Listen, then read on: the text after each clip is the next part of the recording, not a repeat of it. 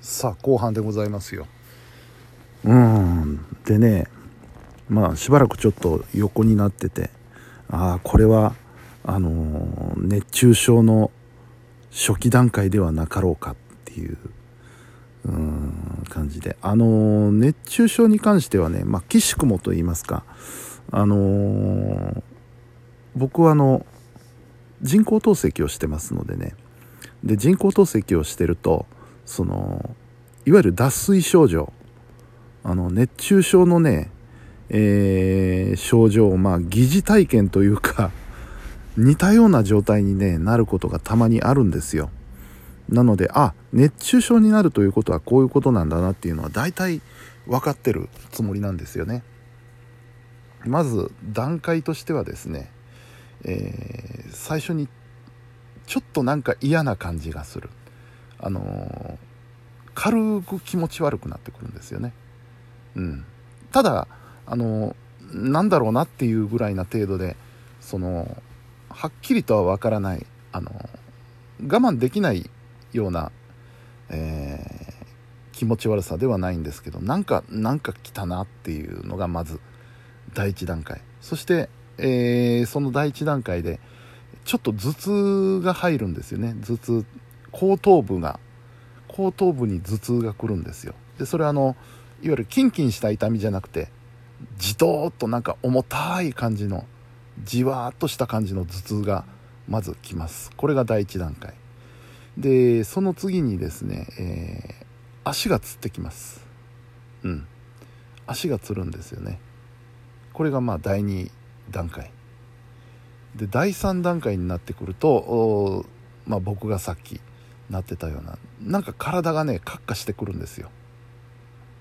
熱くなってくる。もうすごい冷房の効いてる部屋なはずなんですけどあの体主に胸の辺りとかがねうん熱くなってくるですね。そして第4段階になると本格的に気持ち悪くなってくる。いわゆる吐き気がしてくるわけなんですよね。ああなんかおかしいな。って吐き気がしてくると同時に、えー、呼吸がちょっとおかしくなる。呼吸が荒くなるんですね。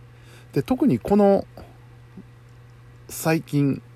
マスクしてるでしょマスクしてるとねその呼吸がしんどいなっていうのがより分かりやすいんですよね。うん。で呼吸があちょっと荒くなったり苦しくなったりしてくると。で第5段階として、えー、頭がぼーっとしてくる。で視界がかすんでくる。かすんだりぼやけたりしてくる。もうここまで来たらあもうピンチですよ。で最終段階として意識がなくなるわけですね。もうこうなったらもう熱中症の場合は救急車レベルですよ。こういう段階でね熱中症っていうのは起こります。はい。だからいかにどの段階で気づくかっていうことですよね。うん。いや本当にねあの やべえなって思いましたわ。今日はあの暑さは。うん。本当にねあの熱中症に気をつけましょう。水分補給しましょうってこう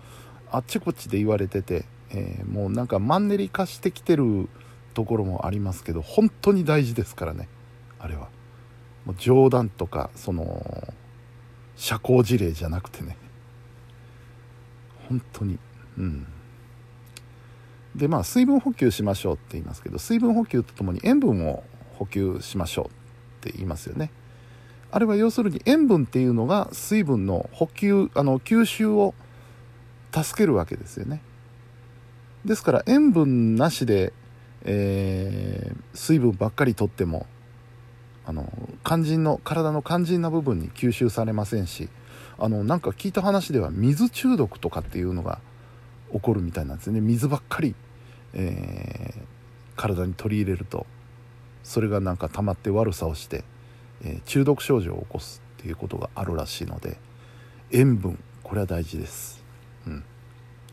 で大事だという一方あの、血圧が上がるっていう話もありますよね塩分取ると。あれは何でかっていうと要するに、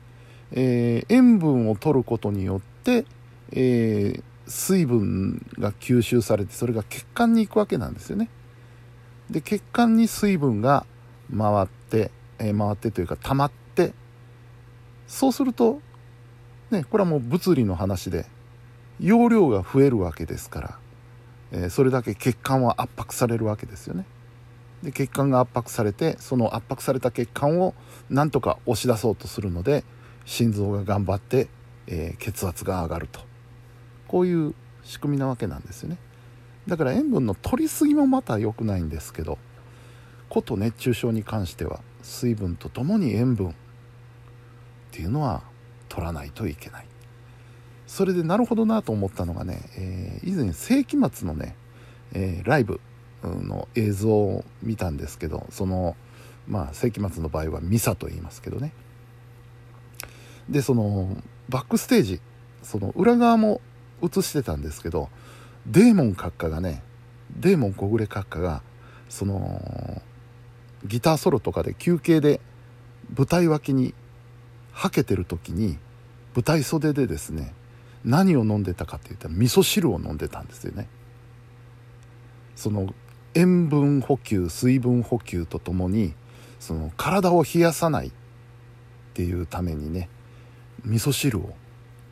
舞台袖で飲んでらしたっていうのを見てねああなるほどな。そういうのがいいんだなと改めて思ったりしましたね。うん。えー、まあそんな熱中症の話がありましてあとはなんだ後回しにした話はあれですねあのー、広島ですよ。あのー、僕はねこれでもあの広島の血を引いてますんでねあのいつもあの機械島機械島奄美とかばっかりあの母方の故郷の話ばっかりしてますけれども父方は広島ですからね、うん、ですから広島の血も引いてるんですよ。で当然、あのー、原爆資料館も行きました。うん。なんかねにわかにはやっぱり信じがたいようなうん、でもこうしてね、あのー、自分の目でそういうのを見てやっぱこういうことがあったんだなっていうのをねしみじみ思ったりするんですけど。でまあその原爆の日に絡みましてやっぱりいろいろ核論争っていうのは起こるわけですよね。で今両方あって、えー核廃絶っていうねあの核はもうなくしてしまえっていう、えー、話と一方その防衛という部分でね核武装論っていうのがあってやっぱり核持たないとその国防っていうのはできないんじゃないかっていう論調の論調も一つあって、うん、まあ二分しているような状態なんですけど、まあ、そんな中で自分としてはどうなんだ俺の意見はどうなんだろうっていう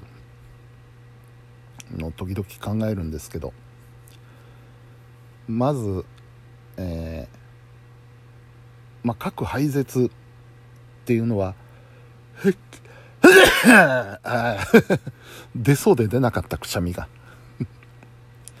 あのまあ理想ではありますよ。うん、核がなければ核使いようがないですからね。ただその核廃絶っていうのは難しいところがあってあの、要はね具体的に言うとロシアが持っててアメリカが持っててで今睨み合いしてるわけですよね。で核なくしましょうっていうのは例えばそのアメリカとロシアが今天秤にかけられて釣り合ってる状態なんですよね。だから現時点で核戦争は起きてないわけですよ。でこの核をなくしましょうってなった時に例えばアメリカの方の核をポンと取っちゃうとロシアの方にガターンと傾くわけですよね。これはどういう状態かというとつまりロシアが核を使ってアメリカを攻めに行くと。アメリカが核手放しよったから今がチャンスだって言ってそういう状態になっちゃう。逆もまたしかりですね。ロシアから核を取るとこの天秤はアメリカの方にガタンと傾いてしまうわけですよ。じゃあその核戦争を回避しつつ核をなくしていこうと思ったらどうしたらいいかというと両方から均等にそーっと取り上げないといけないんですよね。これをどうやってやるのかっていうのはねすっごい難しい話だと思うんですよね。あとはまあその平和という言葉の定義ですよね、えー、例えば今現時点の日本っていうのはこれは平和なのか平和だっていう戦争は起きてないから平和だっていう人もいればいやもうドンパチはやってないけれども今日本は非常に危険な状態にある。もうすでに平和ではないっていう人もいて。要するに平和をって言うんですけれどもその平和って人それぞれなんですよね。平和の形って。だから難しいというところもあるんですよ。平和になってほしいって漠然とした思いっていうのはみんな共通して持ってると思うんですけど何が平和なのか何をもって平和なのかっていうのは人によって違ったりするんですよね。だからそれも難しい